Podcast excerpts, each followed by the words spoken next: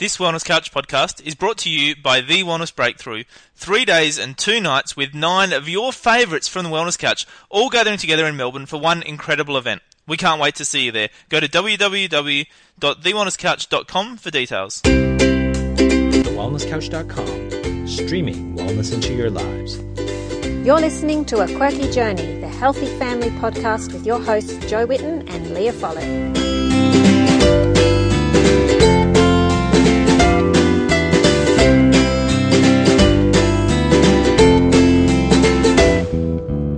Welcome to A Quirky Journey. Join us as we share our family's journeys to good health.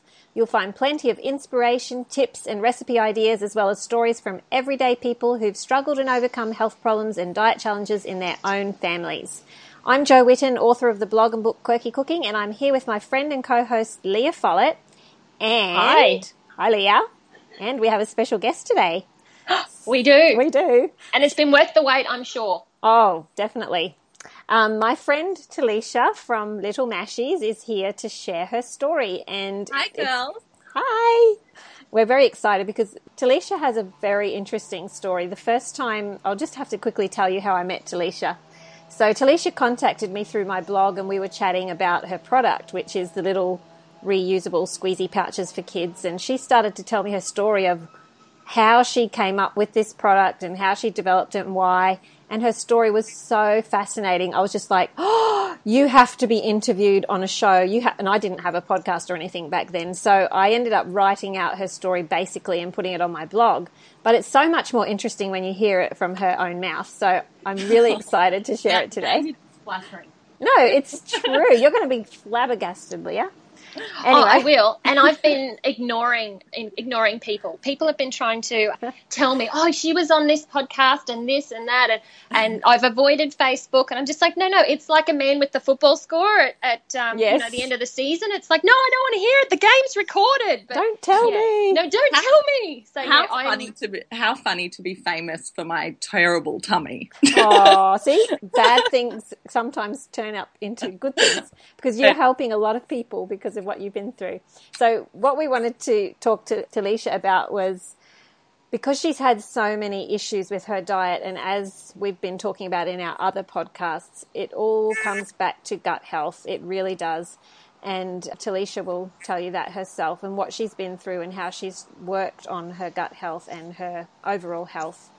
So um, we'd love to just get started, really, and hear your story, Talisha. Sure. Well, it, it's a bit hard to work out where my story starts, but know, seeing it as we is. only have a limited amount of time, oh no, we can go over. Yeah, we can go over. It'll be We can interesting. we can do you know like a to be continued. Yeah, there you go. and make everyone wait another week. How? No, no, I hate that. So do I. well, I guess I think my story starts when I was in primary school, and I remember waiting for the bus, and just before the bus would come every single day, I would need to go to the toilet. I'd say, "Dad, Dad, quick! I'm I need to do a number two.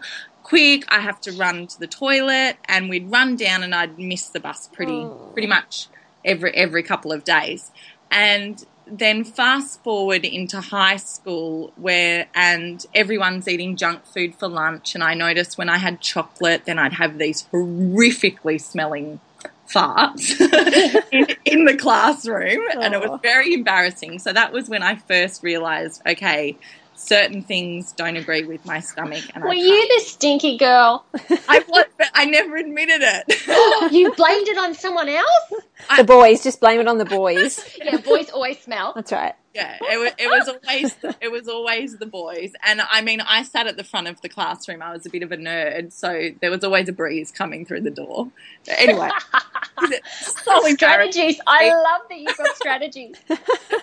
anyway, so yeah, so I guess that's when I first started to realize certain foods, particularly chocolate, wreaked havoc on my gut. And then when I left school and went to university, I decided to do something about it because I started dating boys and having a social life and going to uni and I was embarrassed. And I you know I'd get these bloated tummy just you know looking kind of like I was pregnant when I wasn't. I was you know size 8 hmm. and so I just decided to do something about it. And at the time my dad had researched the elimination diet with the Royal Prince Alfred Hospital in Sydney, and I lived just around the corner. So I went and saw them and started to do the elimination diet.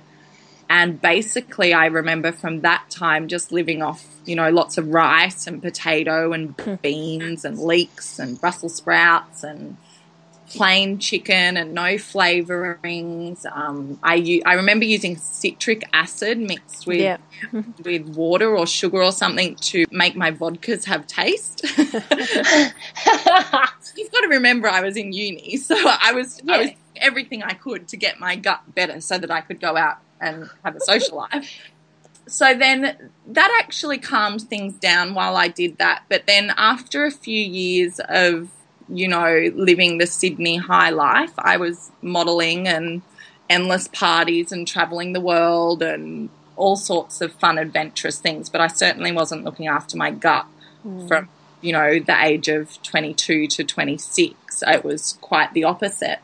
So then I started to get really sick and I noticed, you know, I was always having to rush to the bathroom without any warning at all.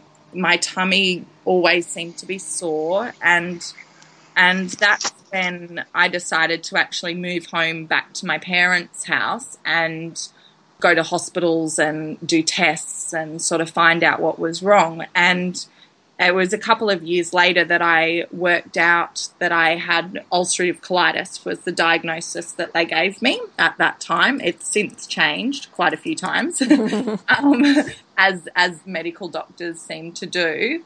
But then the next port of call I had was to research everything and see what I could do apart from drugs. I was taking all the medication they were giving me, but my stomach and intestines were still really bad. You know, bleeding, rushing mm. to the toilet, just just terrible. And so I took all the medication they gave me, but I wanted to do something extra. So that's when I looked into the specific carbohydrate diet, which is very, very similar to GAPS, although it lacks in the healing protocols, but it certainly is pretty much the same in terms of like the food restrictions. So Yeah. it reduces the inflammation and reduces all the irritants, but it didn't have the healing aspect that GAPS has.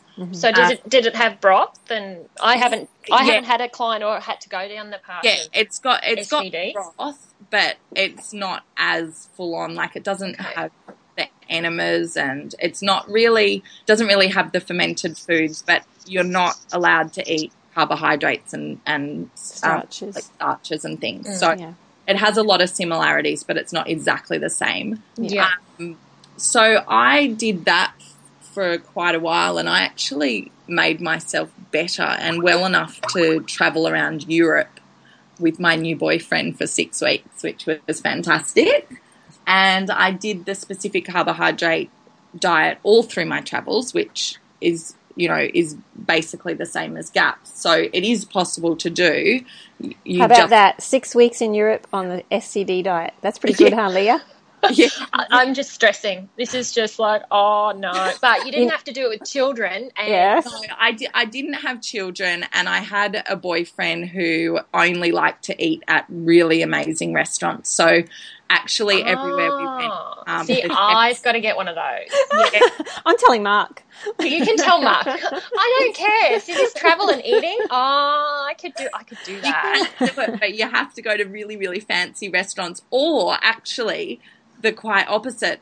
It just has to be places where they cook food from scratch. Yeah. Okay. So you can you can get cheap meals, you know, on the side of the road where people cook things from s- scratch in Asia.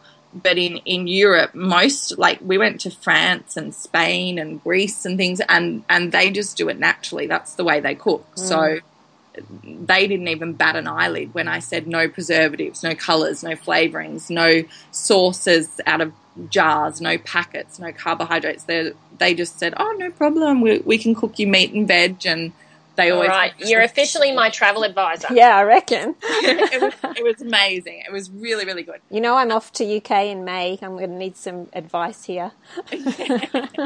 Well, at well London, I did London and Scotland, and they were probably the mo- more difficult than Yes, Paris. that's what I've heard. But you know Um, what I found the other day? A restaurant in London that caters for GAPS and SCD and paleo. Oh my gosh! See, when Yeah. I Are did it, you none of serious? I'm serious. I can't That's remember the name of it, but I'll find it again. I've got it somewhere written down. yeah, that's pretty cool. they Yeah. need to franchise that and get Oh it here. yeah, Or maybe Like we've got the do, like, paleo cafe, frozen. but yeah, it's like a fancy one. maybe Mm. they could do Mm. frozen, and then you can Yeah, take them in Etsy, take it with me in suitcase, Yeah. ship them to every place that you stay. or just do what you're saying and eat basic foods, which is what I generally do. yeah. Yeah, I mean, I'm sure there'll be people there with a little thermomix that you can whip that's right. That's right.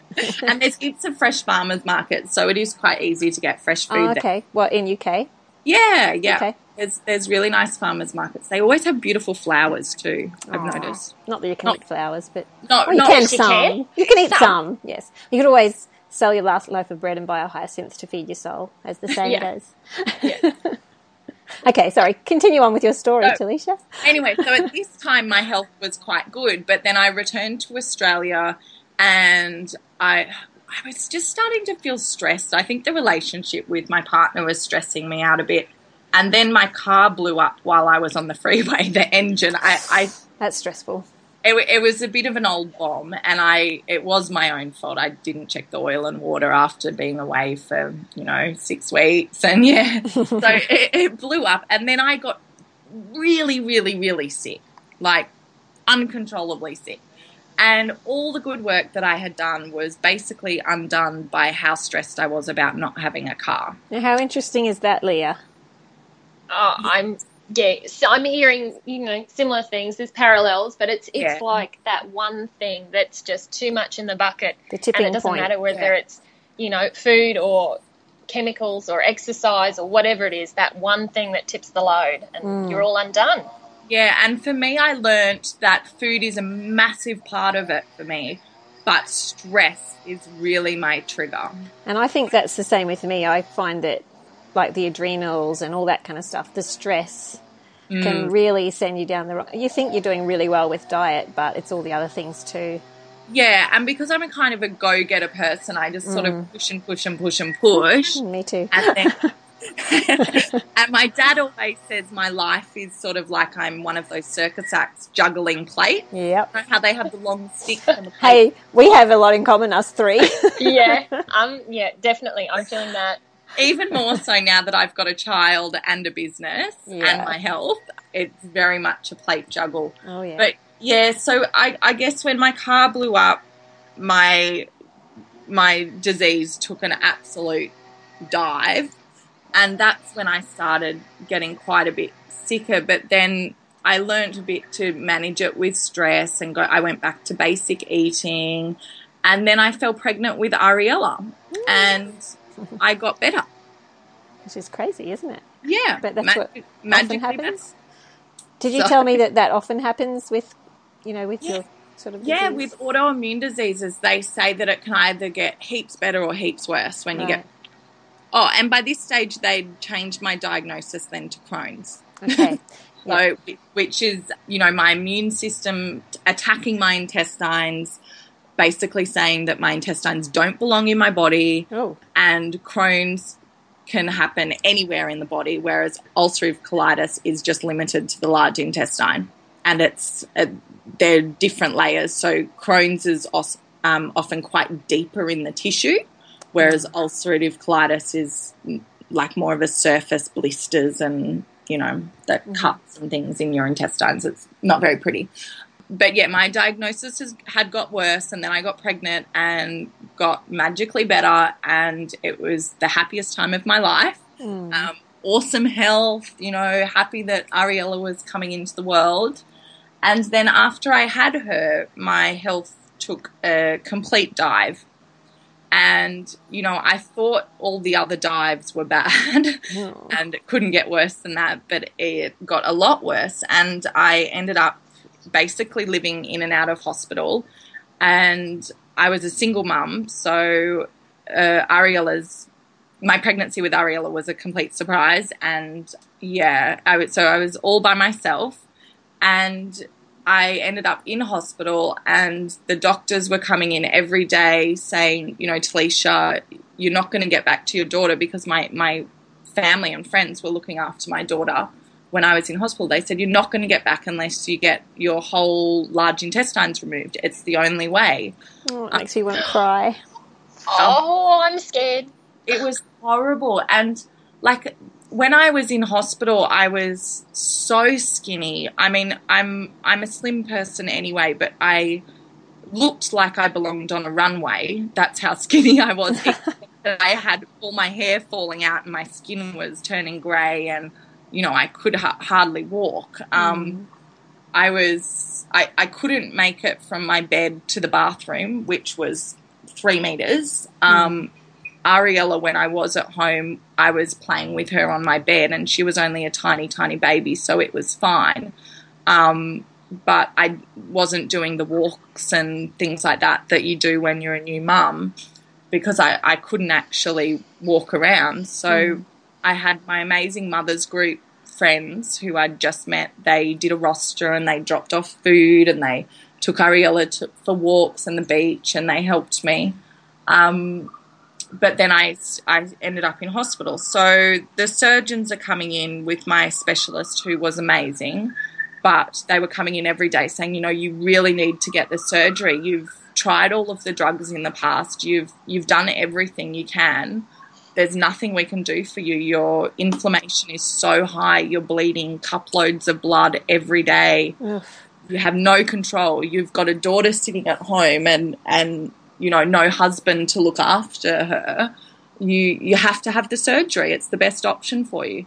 And I guess from my perspective, I was sitting in the hospital room and I was, I had quite a shallow early 20s. I would, I guess, if I'm being honest, I would say I was doing lots of modeling and traveling the world and, you know, the things that were important to me then are completely different to now. But at, at that mm. time in my life, I thought that if I did have the surgery and didn't have my intestines anymore, I didn't think that I would ever meet someone. I thought I'd be alone forever, and I didn't have the self confidence in myself mm. to think that that was an option that I could actually do. So it was very psychological at that point of time, but it spurred me into getting my computer into the hospital and researching what else I could do. Um, would have been such a difficult thing, though. I mean, when you're young, that is what you would think of, isn't it?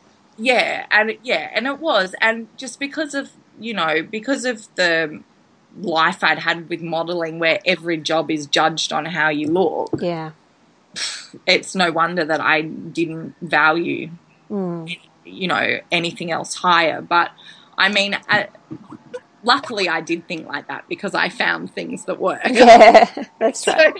so there is a light at the end of the tunnel. Right. It worked out. yeah, it did work out.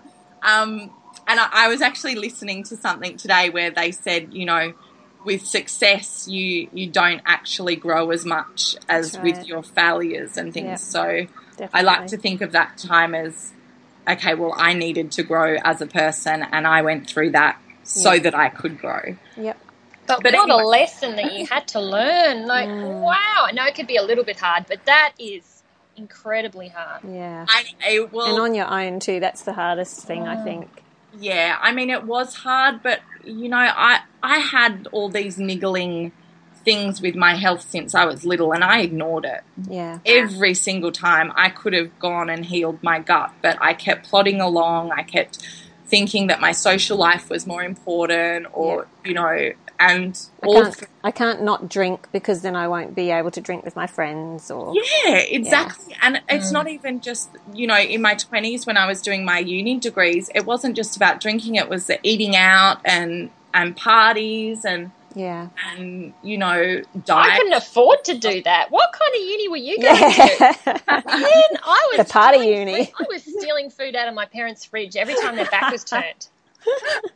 I was well, begging. I didn't even live at home. I had a spare key, and I'd sneak in there. I'd wait for them to go to work. I was my begging my parents for money. Thousand yeah. kilometers away, so oh. they weren't much use to me. But no, but no, but I I was still um I guess because of the circles I was in, I guess that's the you know the life that I led. But yeah. hey, my sis, my little sister doesn't live in the modelling world, and she goes out every weekend, and she's at uni. So okay. didn't know. she learn by your lessons? Yeah, no, she obviously didn't pay attention.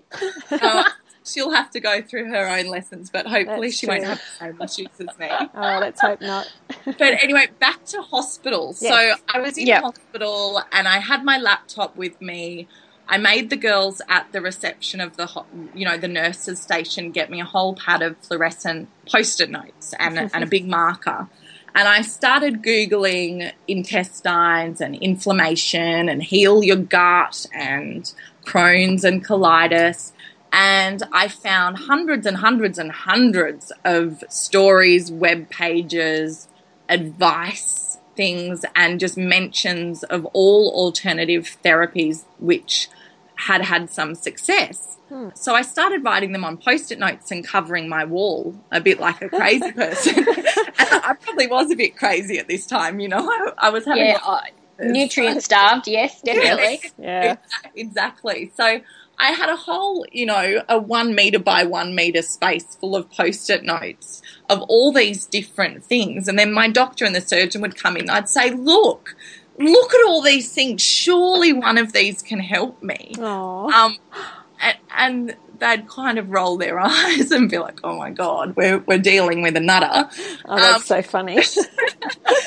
oh, but then but then I kind of just didn't you know didn't stop saying no to the surgery and and they'd keep coming in every day and they'd just get more and more frustrated with me and I said look I, have got to try these things you know I, it might take a couple of months of still being as sick as I am to try these things but at least I'll try and at least if I have to have the surgery I'll be at peace with myself enough to know that I did everything in my power and that was really the last resort, which mm. is what the doctors were telling me it was.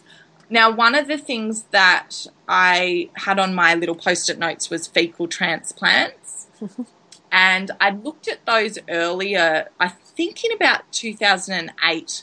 I went to the fecal transplant clinic in Sydney in, in Five Dock, um, the Centre of Digestive diseases. And I met with the amazing doctor there called Professor Borody. and it was just not and to be honest the thought of fecal transplants scared the hell out of me um, if you remember in 2008 that was before i got really really sick and before i had Ariella so i was still in my shallow modeling headspace whereas when i revisited it the research when I was in hospital, I, it was after I had Ariella, I realized that family and love and friendship is way more valuable and important than anything else in the world. So mm, I was yes. in a lot different a headspace to look at the information.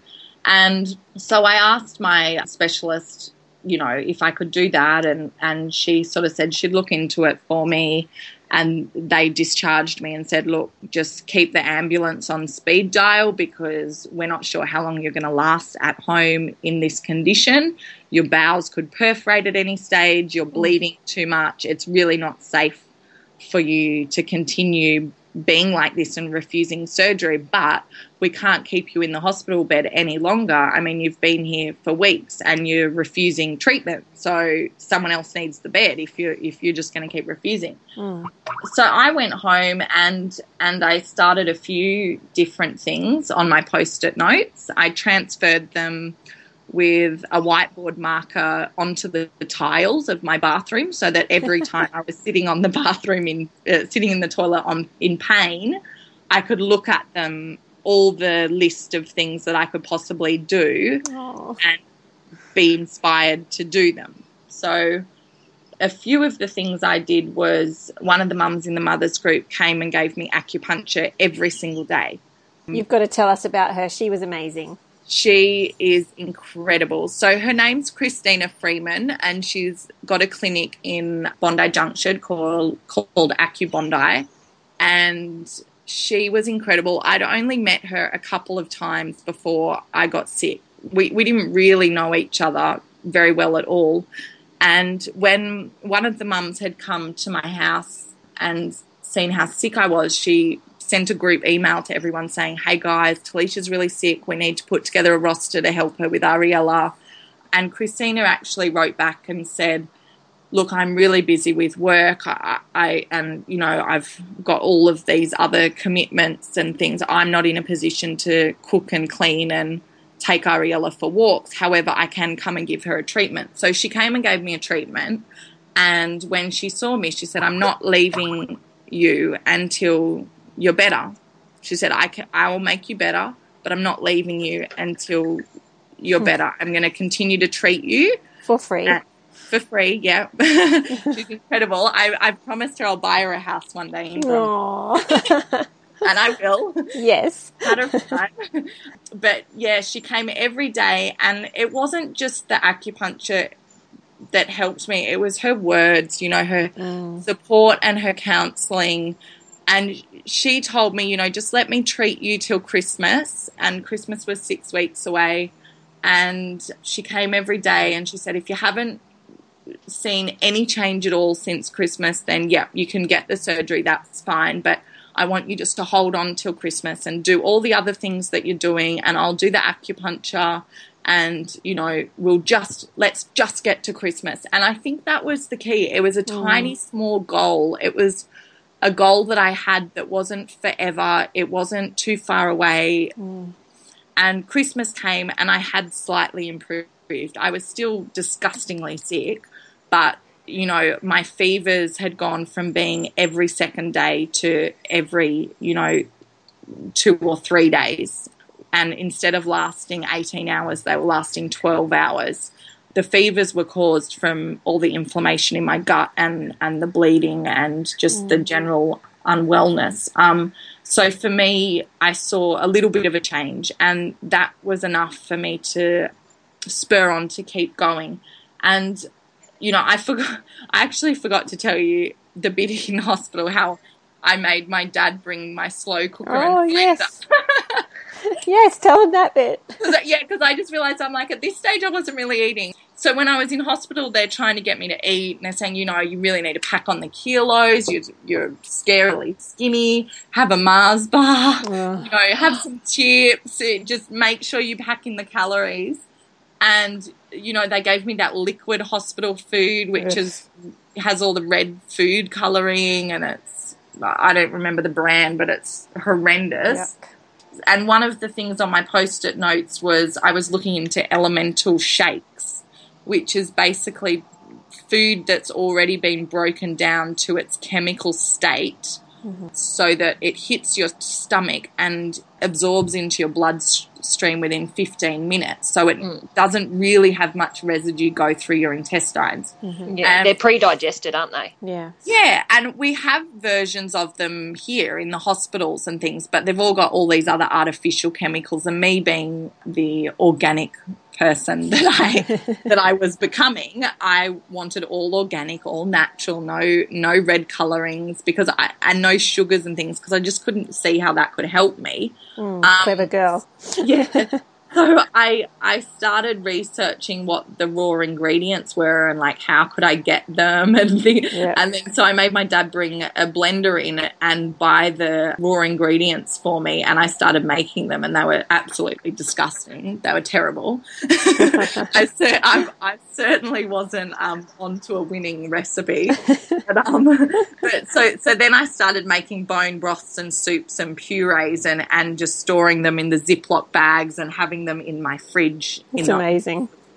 and that's where Little Mashies was born because I, you know, I got the idea for the food patch from seeing Ariella. Um, and then with my Ziploc bags and my purees, I thought, hey, this is much better. I'm going to create a, you know, version of this like this, and then I can carry it around, and my daughter can eat the same puree as me, and Oh, so doesn't have to eat the store bought junk.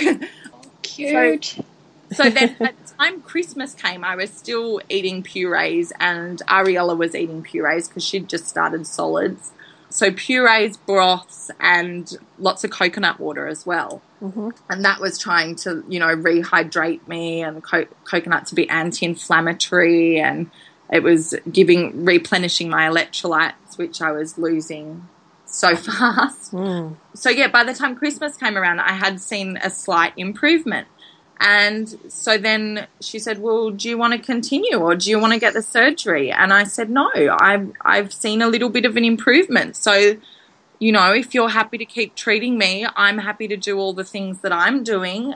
So I'll continue with my broths and my purees, and you know, I was doing castor oil heat packs on my tummy, and mm. what else was I doing? I was taking coenzyme Q10 mm-hmm. and antioxidants and zinc tablets and all these other, you know, natural remedies which I'd researched. I was taking them every day, you know, mm. about 20 tablets a day. Yeah. But um but yeah, because I'd seen a little bit of an improvement, then I decided to keep going with it. And by sort of mid-year, I was working on little mashies from my bed and you know i'd got my friend who was a graphic designer and she'd come sit with me and i, I still couldn't really leave leave my bed so so this I, is six months later down the track yeah well like i as soon as i had the idea in hospital i, I started actioning on it straight mm. away because i wanted to give myself a distraction from being yeah. so sick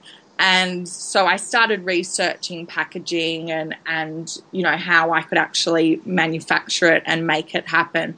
And then my girlfriend came and did the designs with me and mm. um, sort of did the legwork that I couldn't do and she actually helped me sell all my clothes at the markets to fund it as well. Bless her, she was so good. She be, you should explain what kind of clothes they were. yeah, well, because I'd done modelling, I had all of these designer label clothes because often people would pay me in clothes instead of money. Maybe I wasn't good enough for money. Ah. I don't know, but I just had bucket loads of clothes. I think it the biggest time I had six wardrobes worth of clothes. So Whoa. my girl, my girlfriend Zoe, she'd help me, and we'd go in the car together to the markets, and and I'd sort of sit there looking pathetic, sitting on a chair, and we'd get the market stall closest to the bathroom, and Zoe would sort of stand on her chair, and she'd stand there going, "Chanel jacket, ten dollars. Get your Chanel jacket for ten. and I'd be sitting there freaking out. But then she'd go, Talisha, do you want to live your dream or do you want a Chanel jacket that you can wear while you're in bed? I was like, yeah, okay. Love it. Oh, I love those friends. So, like, I was like, you know, by the time I got back from the bathroom, which I was there all day, um, all my stuff would be gone and I'd have a wad full of money, which then I'd, you know, sort of pay the different designers and people that I needed to pay to get my little mashies prototype done. So I just love it. I mean, who who is sick in hospital and starts a business? Who does that? I, well, you know, the, the hospital bit and the bed bit, I was really just doing the research because, you know, before you start anything, you need yeah. to do lots and lots of research. So, yeah. and it took me months to negotiate with the factory to give me like a, um, you know, like lower the quantity that I had to buy. Mm. Um, because they were saying, you know, that I needed to manufacture millions. Oh. and, and, I obviously couldn't do that. So I had to really build a relationship with them, and all that's via email. So, yeah. you know, that was fine. That, yeah. So, yes, at, at this point, I got a little bit better, and my doctor, I can't remember how many months this was now, but at some point my doctor rings me and says, Okay, I've been talking to Professor Borody and we're going to let you do the fecal transplants. We're going to teach you how to do it at home because you can't afford it. and you've got to understand, I was annoying the hell out of both of these people. Like my specialist and the fecal transplant office just wanted to get me off their backs. all right, all right. I wish you guys could just see my face because I'm just sitting here listening, listening, and then my mouth just fell wide open. What? They let you do it at home? yeah, yeah. See how she can get what she wants if she pushes enough. Oh my gosh! and I mean, look, to be honest, no, who would want to do this at home? Like, if you don't know what it is, it is taking someone else's feces and inserting it into your body via an enema.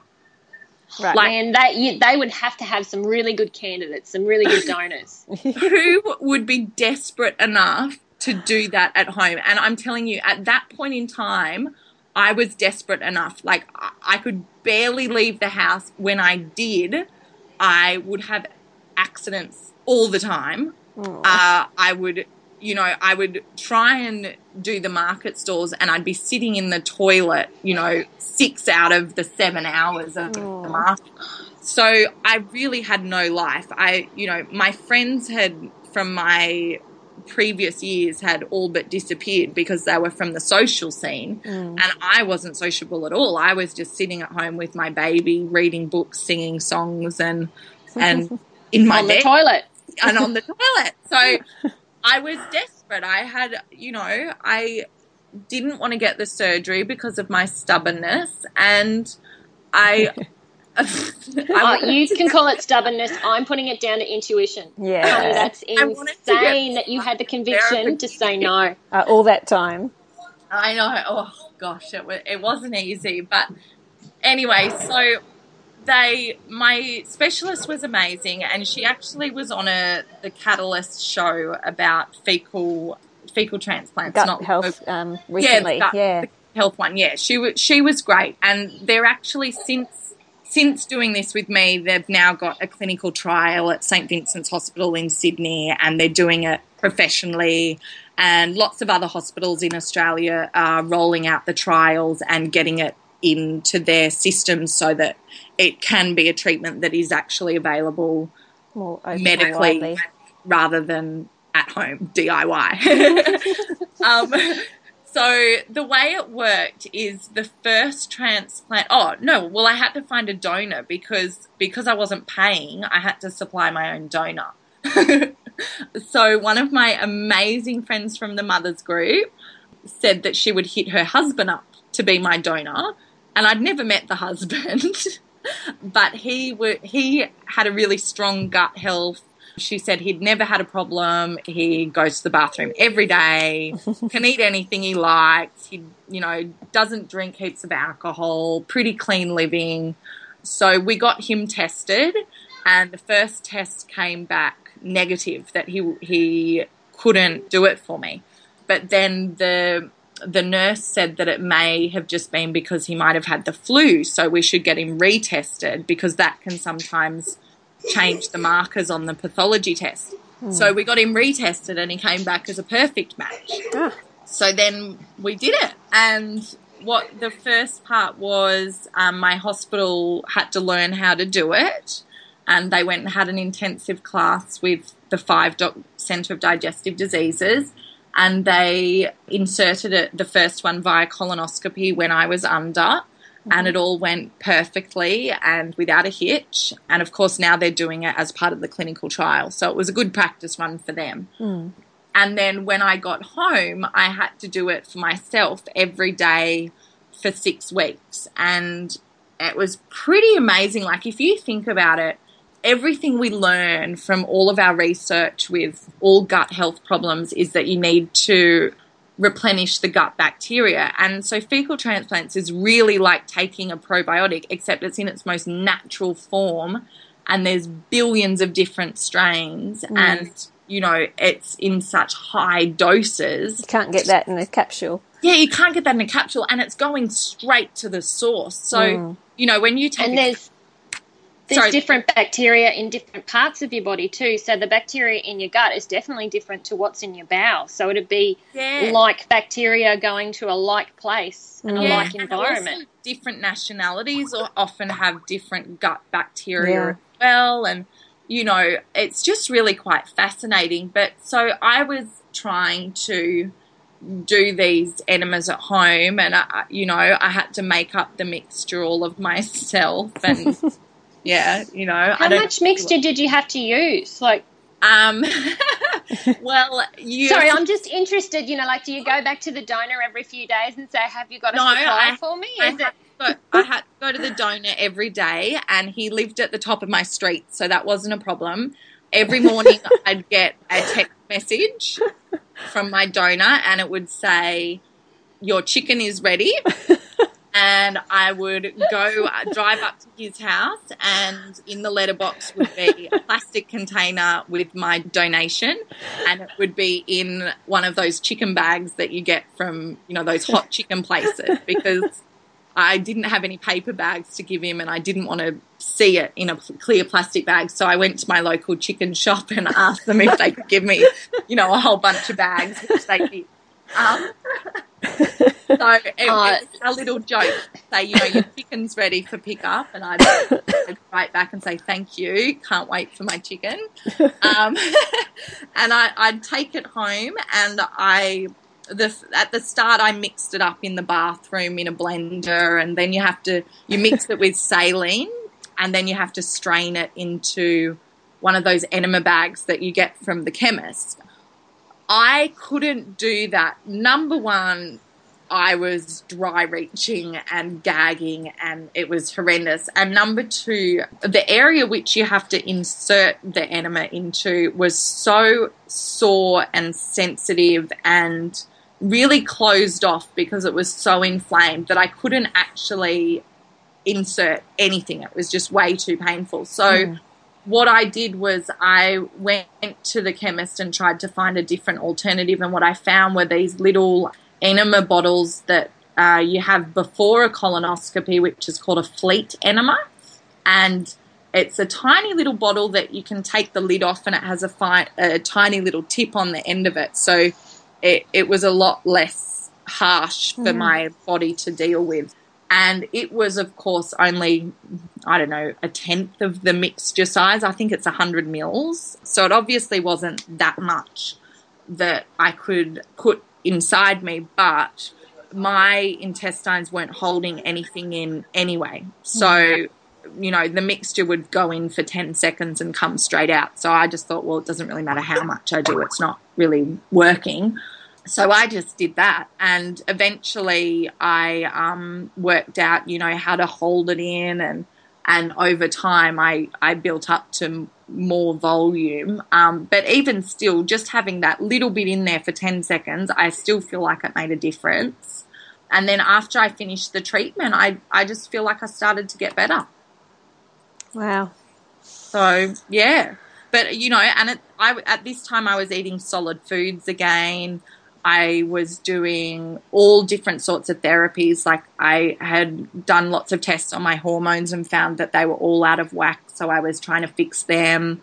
I was supplementing with zinc and vitamin D, and I was deficient in everything. I was getting iron infusions and vitamin B injections, and you know, you wouldn't have been absorbing anything. Yeah, well, I hadn't absorbed anything for you know a year. Mm. So yeah, that stage I really was getting so many treatments, you know, and I was still on the medication that the doctor had given me as well. I was just doing everything, um, but I really felt feel like after the fecal transplants, that's sort of when I started to get better. Yeah. Um, and I don't know if it's just because of those or because of all the other things I did or because of the diet that I did or combination hormones. I, you know, I think it's everything. Mm. But, the yeah. holistic. It's W H O L E. Holistic, not H O. Yeah. everything, everything. That's insane. Yeah. So it was a very long journey and like even now, um, you know, this is what a year ago I started to get better, I guess, um, or maybe a bit more. I um, even now I still have tummy issues, but I guess it's more IBS type symptoms mm-hmm. rather than Crohn's or colitis. Um, it's not as deep. Yeah, it's not as deep and it's not as bad. I think I'm a normal person now. Like I don't, I don't have issue. Like I don't have to stay right next to a toilet all the time. like, Yay! my my, I can actually walk down the beach now, which, to be honest, for me is such a massive thing because for so long. Mm. My biggest fear was going to a park or a beach where they didn't have a bathroom within, you know, 10 meters. Um, yeah and oh, now things that you take for granted, hey? Oh, it's incredible. And I just look back at my life in my early 20s and think what I valued and I just shudder and I think, "Oh my god, like yeah. I had no idea." But, you know, now I'm I'm living my life like I do little mashy um, every day and I play with my daughter and we go to the beach every day and you know, I write lots of emails to people who contact me with Yeah. their stories and they just want to know all the different things I tried and you know I try and put some recipes together so that people can feed their kids better food. So you know mm. in case they end up like me I don't, I don't want them to. So I'm trying to teach people now how to sort of look after their kids guts and mm. gut flora. And you know hopefully that will just be my little bit. You know I went through all of this for a reason and Yeah. You know, I had the idea for Little Mashies in hospital for a reason, and it helped me get through it by being a distraction. And I guess now it's helping me to talk about my problems that I had and, you know, what I did to help myself and what everyone can do just to give their children the best start in life. And I think you girls um, doing gaps, I mean, that that was on my radar for so long. And you know, when I I didn't mention this, but when I was on the specific carbohydrate diet, when I was actually cooking at home, I found it really really hard. Um, it when I was traveling and the restaurants were doing all my cooking, it was amazing Yeah. but when I was at home, I, I was basically living off the same combination of food every single day because I wasn't inventive enough to come up with anything new. And I think that's, you know, when Jo told me that she was doing gaps before she announced it on Facebook or before she sort of told anyone, hmm. I sent her the book that I had on gaps and I was just so excited because, you know, Jo, you you sort of make it easy for people to be gluten free and dairy free and sugar free. Hmm. That's really your repertoire hmm. for the last few years. And, you know, to be able to use your creativeness for gaps recipes, oh my God, it's just going to make life so much easier for everyone who needs to try it. I hope so. It will. It will, I think. So, yeah, no, I'm stoked on that. I'm stoked that you're doing it. oh, thanks. it's, it's it happened for a reason for us too. yeah, I think it. I think it does happen for a reason, and Yeah. you know, you you can um, talk about your journey with so many people too. So hopefully, they'll hear your message before they let it get to the stage. You know, their gut health gets to the stage of where mine did, which was, you know, I really had to do extreme measures, but hopefully, um, you know, the rest of the population can kind of hear these messages and just introduce some bone broth, some fermented foods, and hopefully avoid this whole thing altogether. Well, that's it. I mean, a lot of people won't need to go all the way with gaps, but just having it. I wish I would have had, you know, 10 years ago, 12, 20 years ago, I wish I would have had an awareness of what affects gut health and how you can have mm. good gut health. And, you know, before I ever had kids, it would have been good to know that. I know, mate. Like, imagine if when I was at uni and I first started on that elimination diet, Yeah. if someone just said, "Hey, Talisha, just have like a bone broth once a day," Yeah. and you'll probably like save yourself a lot of trouble later on. That's right. Imagine how good it would be if it was part of the curriculum. Yeah. Oh, you know what? Like- Imagine how good it would be if I had actually have listened. Because knowing me in my twenties, I probably wouldn't have mm. Listened. Mm. That's I probably would have thought, "Oh, I'll be right. I'm unstoppable." No, no, no. You're missing the whole. I I have to interject because I'm back with you at the hospital. If you had listened, you would have followed their directions. That's true. And you would have gone down that path. You wouldn't have listened to your inner wisdom. So whether or not you say you're, you know, like I'm, I'm pig-headed or I'm stubborn or all those other things, that stubbornness was what you got. You know, you denied that operation because you were looking for something else. You knew you had a better option coming, but even though you hadn't located it yet. Mm. So, you know, that insight and that inner strength, man, your stubbornness has saved you. So don't you think- ever, you watch your words because don't you ever talk down so about your stubbornness because that is that is your truth. Because it wasn't really stubbornness, it was inner strength. It was inner strength. Oh, gosh. Rephrase it. That's the thing, though. Like when I when I look back now, I'm like, wow, yeah, I was strong. But at the time, I didn't feel strong. I felt like I was Yeah. grasping for air. You know, I thought I just I just wanted to wear a bikini in the sun one more time, and I just, you know, I just wasn't even thinking I'm a strong woman. I was thinking I'm desperate. I can't do this. I'm I have to find another solution. Isn't it funny how you you intuitively go into survival mode though um, sometimes, and of course, you don't feel strong at the time and you don't even know if you're doing the right thing and you're so confused and fuzzy headed. But that survival mode kind of thing kicks in and you just intuitively go the right direction. It's yeah, it's so weird. But, and then as well, like I've met people since that have had the surgery and they're 100% happy. Their yeah. lives are amazing. Yep, I've you heard know, that too. Yep. They're, they're totally fine with their decision. And I applaud them and I think that's amazing too. Like they knew for them that that was the best option. Yeah. But for me, I just never once had that um, thought that it was the best option. Mm. You know, I had moments where I would, you know, almost give in, but yeah. but even then, I didn't think, no, this is the best option for me. Yeah. Um, so yeah, but you know, it's just interesting because we're all different, and it is. Yeah. I feel like you need to replenish the good bacteria, but it just seems for every person it's like a different formula. It's the same mm-hmm. parts of the formula, but just jumbled around in a certain way. Like one person might have to go off gluten plus replenish their gut flora. Another person might have to give up chocolate plus mm. replenish gut for, um, flora. Mm. Whereas another person might have to do GAPS to, yeah. and then, you know, or heal themselves with hormones. And you know mm. it's just um every, everyone's different but the same things sort of pop up again and again. I think it's like we were saying on our last podcast leah about um, you know as you take things out of your diet and make it really simple and then start working on what's affecting you you, you really start to learn to listen to your body. And um, if we're just sort of eating the usual Western diet and doing everything the way that most of the world does it, generally you get worse, not better.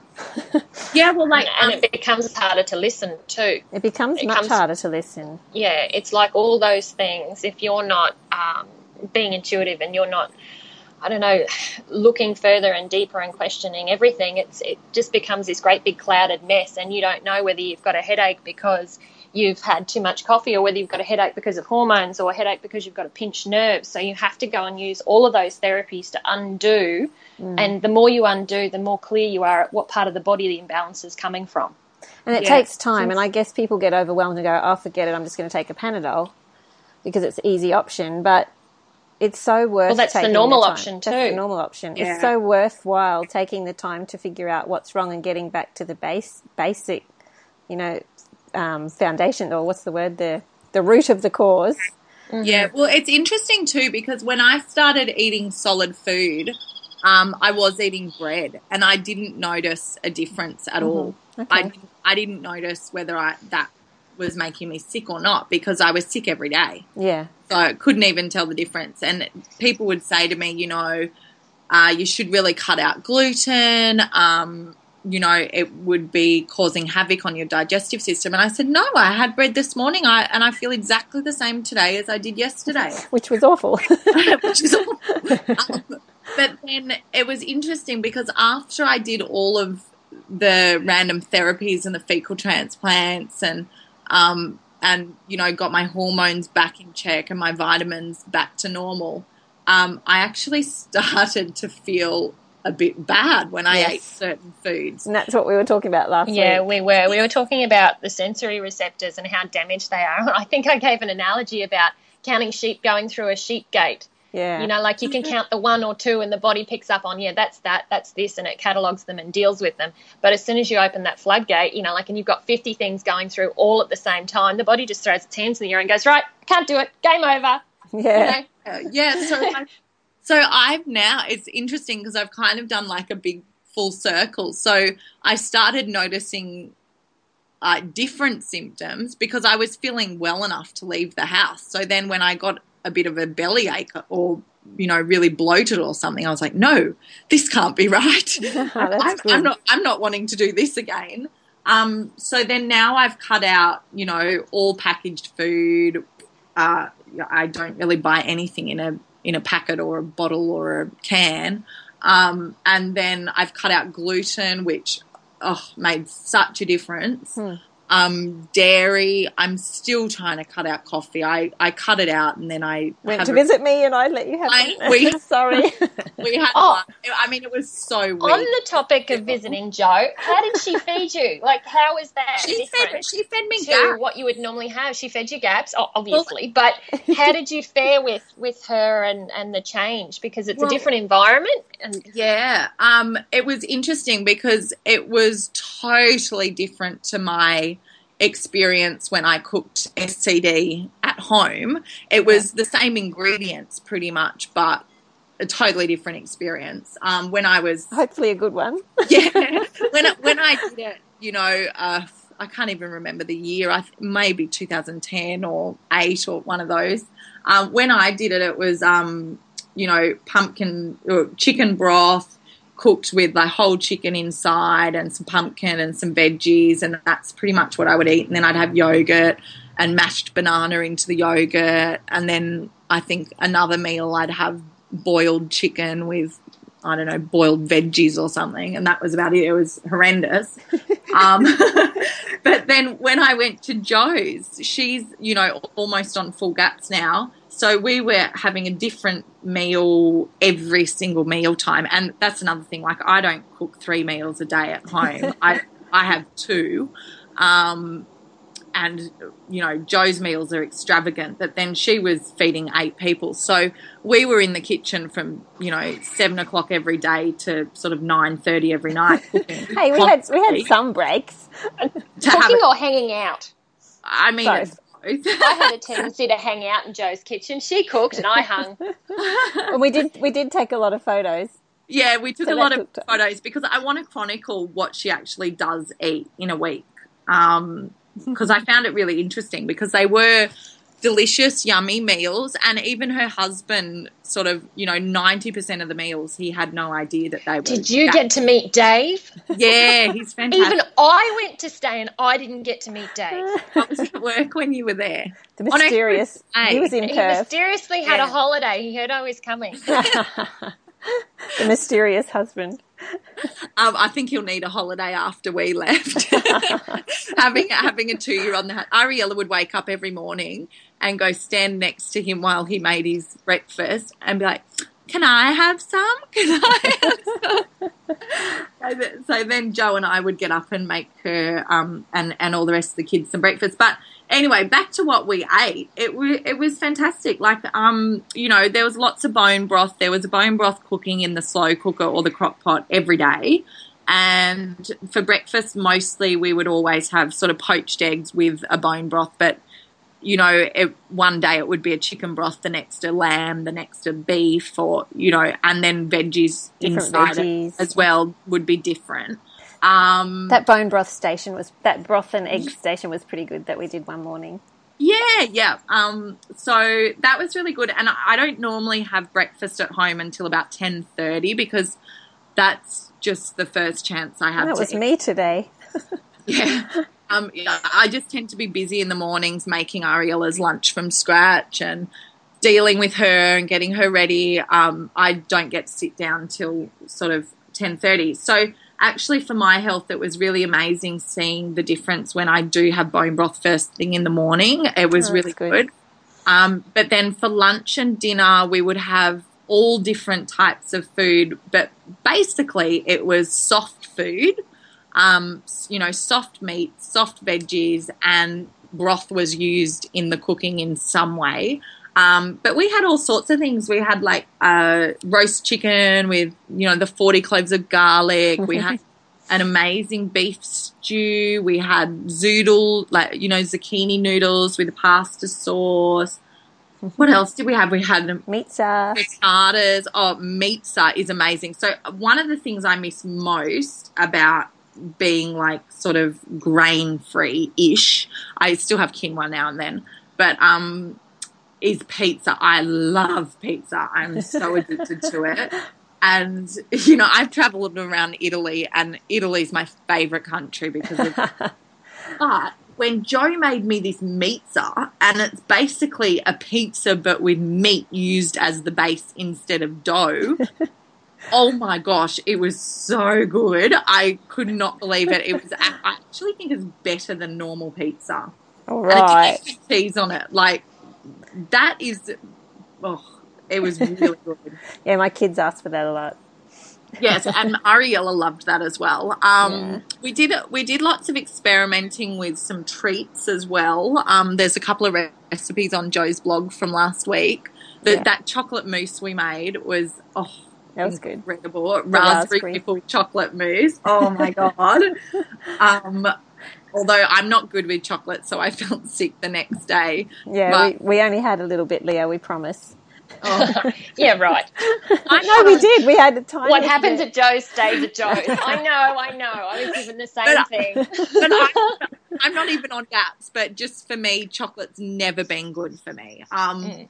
But you know, it was dairy free and sugar free and and gluten free and made with really healthy ingredients. You know, like avocado and um, yeah, and it lots was and lots of love, so that makes all the difference. lots Yeah. of love, just a little bit of honey. But yeah, no, I got sick after that. But oh my god, it was like I died and gone to heaven. It was. You should have heard her. She raved. It was so funny. Dave came in and I'm like, Dave, you have to try this chocolate mousse. It's amazing.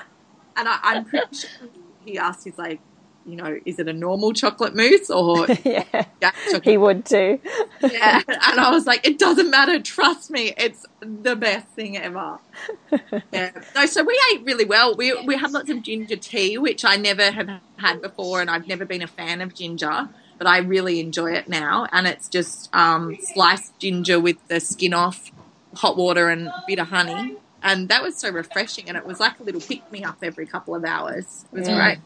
Yeah, I've got a, a friend that's a nutritionist, and um, over winter um, we caught up with her, and and she's actually got it in a recipe book as well. But she makes on the stove a turmeric tea, which is an anti-inflammatory, and it's got the Mm. ginger and the turmeric, and she boils it up like she grates up the you know the fresh turmeric, or you can use dried turmeric, and then she uses you know fresh or dried ginger, and that goes onto the stove, and she boils it up in coconut cream. So if other people could have milk, then you know that's fine too. But she boils that up and then she adds pepper to it. And she was saying Ah. something like, you know, like Pepper these, like like black pepper. She was saying that, um, I've heard you know, this. those two things are so nourishing on the gut. One's anti-inflammatory, whatever. But as soon as you put the black pepper in, it was just, you know, like it through the roof. Like it was like 300 times more strength and anti-inflammatory properties than the original two ingredients together. Wow. So I have to, I'd have to double check that, Yeah. but it was just insane just by adding that one extra herb. It was just through the roof. Wow. Yeah. I, so I had I, when I was sick, I had turmeric on everything. Grated Yeah. turmeric on everything. Well, we have it growing in our garden. If you need any, let Oh, me you know. didn't tell me that. Oh, sorry. God. Got heaps of it. Um, yeah, grated turmeric and coconut oil in peppermint tea. So oh, I really? yeah, because coconut oil's really really good as Yeah. well, and um, so I read somewhere just to add it into everything. Yeah. and I was drinking a fair bit of tea, so I thought, okay, well, I'll just add it into my tea because that's e- an easy way to consume quite a bit during the day. Mm. Um, so then I was using coconut oil, and the, actually, that's how I switched easily from dairy to being dairy free Mm. because I, I love Earl Grey tea with milk and a sugar, and one of the things when I was doing specific carbohydrate, the hardest thing for me was giving up my Earl Grey tea with milk. Mm. Um, I still think I could have had it without the milk, but to me it wasn't as nice, so I didn't bother. Um, But because I'd been doing the coconut oil in my peppermint tea, I started doing the coconut oil in my normal tea with milk when I was having dairy. And then eventually I just stopped um, adding the milk and instead added coconut cream, and I couldn't even taste the difference. It tasted exactly the same. Coconut cream or Mm. coconut oil? Co- so, so I started with an The Earl oil and the, uh, with, the oil with and milk. cow's milk and a teaspoon of oil. Yep. And I did that for a few weeks. And then eventually I changed the cow's milk for Okay. coconut cream. Yep. Okay. And That's a good idea. Because I'd already been doing the coconut oil, which tasted basically the same as coconut cream, Yeah. it made you know it made the milk a bit coconutty. Mm. Then when I got rid of the dairy, I couldn't notice the difference. Oh, that's good. I was already in tune to it, so Mm. that made it a lot easier. It's a good tip. Yeah, it, it was a winner finding that. I wish I knew I that. love a good transition story. Yeah, so do I. We should probably finish up here, but I just want to ask you if you want to just tell us what's your goals going forward, Talisha, with, you know, what direction do you think you're heading with all the things that you've learnt? Is that Um, putting you on the spot? no, well, I mean, lucky it's the it's the start of the year, so I have been thinking about my goals a bit. yeah. Um, I would really, lo- I love um, running Little Mashies, um, and you know, I started it so that I could change the way my daughter ate, and you know, obviously, it was inspired by my little Ziploc bags that I was doing. But I think the more I um, talk to mums, I just really realised that they really need help. Um, learning how to help their kids gut but in a really quick way because everyone's so busy Yeah. so i'd really like to um, do something this year along those lines just making life a little bit easier for mums um, to help their kids Yeah. and then for my personal goals um, i really want to get back into exercise because for me, it's been such a psychological issue. I've been so scared to exercise because um, that in the past brought on, um, you know, I'd need to go to the bathroom. Um, and I, you know, I had this fear of going to the beach for so long. Well, you know, the last few months I've been going to the beach every day and I've been fine. So this year I really want to go and do some yoga and Pilates and get my core strength up. And I think that will really help my um, stress levels and Yeah. and and my gut as well. And then I just want to continue um, eating well, and I think I I do. You know, I do my bone broths every few days, and um, I'm gluten and dairy free, so that takes a lot of the things. off. Yeah, I mean they irritate my gut, so Mm. it's good that I've got rid of that. Um, I'd like to work out what other things are irritants for me, but um. Yeah, sure, don't say Oh, that. sorry, sorry. I, I know I, I don't have it too often, so that's okay. Um, Yeah. yeah, no, I would like to find out what else is um, an irritant for me, and then also get my hormones retested again because I think I feel like they might be a bit out of whack again. Yeah. So yeah, so a few things. And so, with helping mums, um, are you thinking of doing a recipe book or anything? Yeah, I'm going to do a recipe book for um, like play lunches and daycare snacks. Oh, that's a Um, good idea. I think, you know, everyone can give their kids carbohydrates and fruit quite easily. Like, I never hear from mums, oh, I have a problem getting my child to eat carbs. No. I, I don't think I've ever received an email that says that. Um, but I do find that parents find it quite difficult to get protein and veggies into their kids. Um, and, you know, little mashies are great because you can make green smoothies and add in veggies there. Um, but then protein, I mean, for the babies, you can you can make meat and veg purees, but primary school kids don't really want to be taking minced lamb in a little mashy to school. So, um, but yeah, no, I think I just want to help them by making a little recipe book where it's really quick recipes um, that they can do, you know, while they're juggling a child on their hip or running around doing all the other chores that one Yeah. needs to do, and that will actually have meals in it that will benefit their kids' gut, not um, deplete the good Yeah. bacteria. So yeah, I really want to help with that. Oh, that's a great, great Oh, goal that's to have. beautiful. Yeah. No. I can't wait to hear it. I'm going to have to have you back at the end of the year. Yeah. to see because I've written all those things down. We're going to check off Oh, this good. list and see what you've done. I'm holding Oh, you accountable. Ah, she, she's on. such a health coach, isn't she? Now the pressure's on. Now, Good on I- you. Okay, in that case, I have to say one more thing that I really Okay, want- do it, do Okay. it, do it. Because I've been thinking about this. Should I announce it on my page so that I'm accountable? And I haven't You should. wanted to. Yeah, just tell So- Jo and I. We, we won't tell Yeah, anyone. we won't tell Don't, anybody. don't tell anyone. Okay. Okay. I really want to have a good butt. A good butt. Yeah, good butt. You know how you see on all those girls that exercise, they have like a no. Don't we all want one of those? I really want a good butt, but it means I have to do squats and and lunges and oh, that is a bit oh, scary those you, things isn't it? scare me. So Yeah. if you're giving me a year, maybe we can check back this time next year and see if it's a little bit better than what it looks like now. Well, you know, beauty starts on the inside, and you have done so much work in nourishing your butt to this time. I can't wait for you to post photos on Instagram of your butt. Oh, great. I'm going to be so excited. Do you know what? I think if what? I did that, I think I would get quite a few unfollows. no way. Follow, unfollow. She's going to be one of those Instagrammers. No.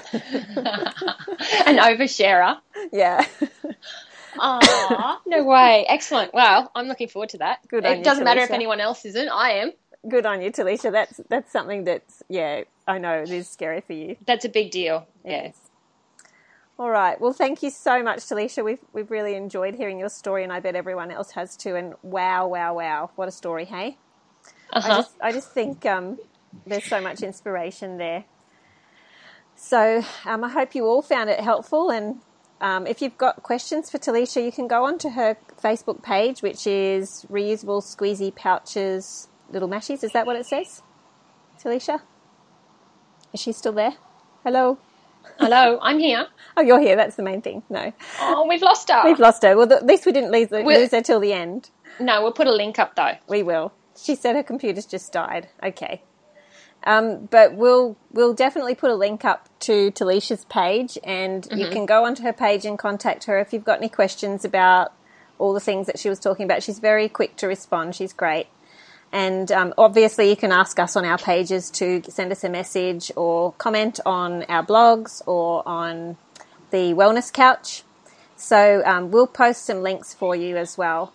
And you can check them out there on the wellnesscouch.com backslash a quirky journey and we'd love for you to subscribe to our podcast on iTunes and also check out thewellnesscouch.com where you can view the entire range of wellness podcasts available.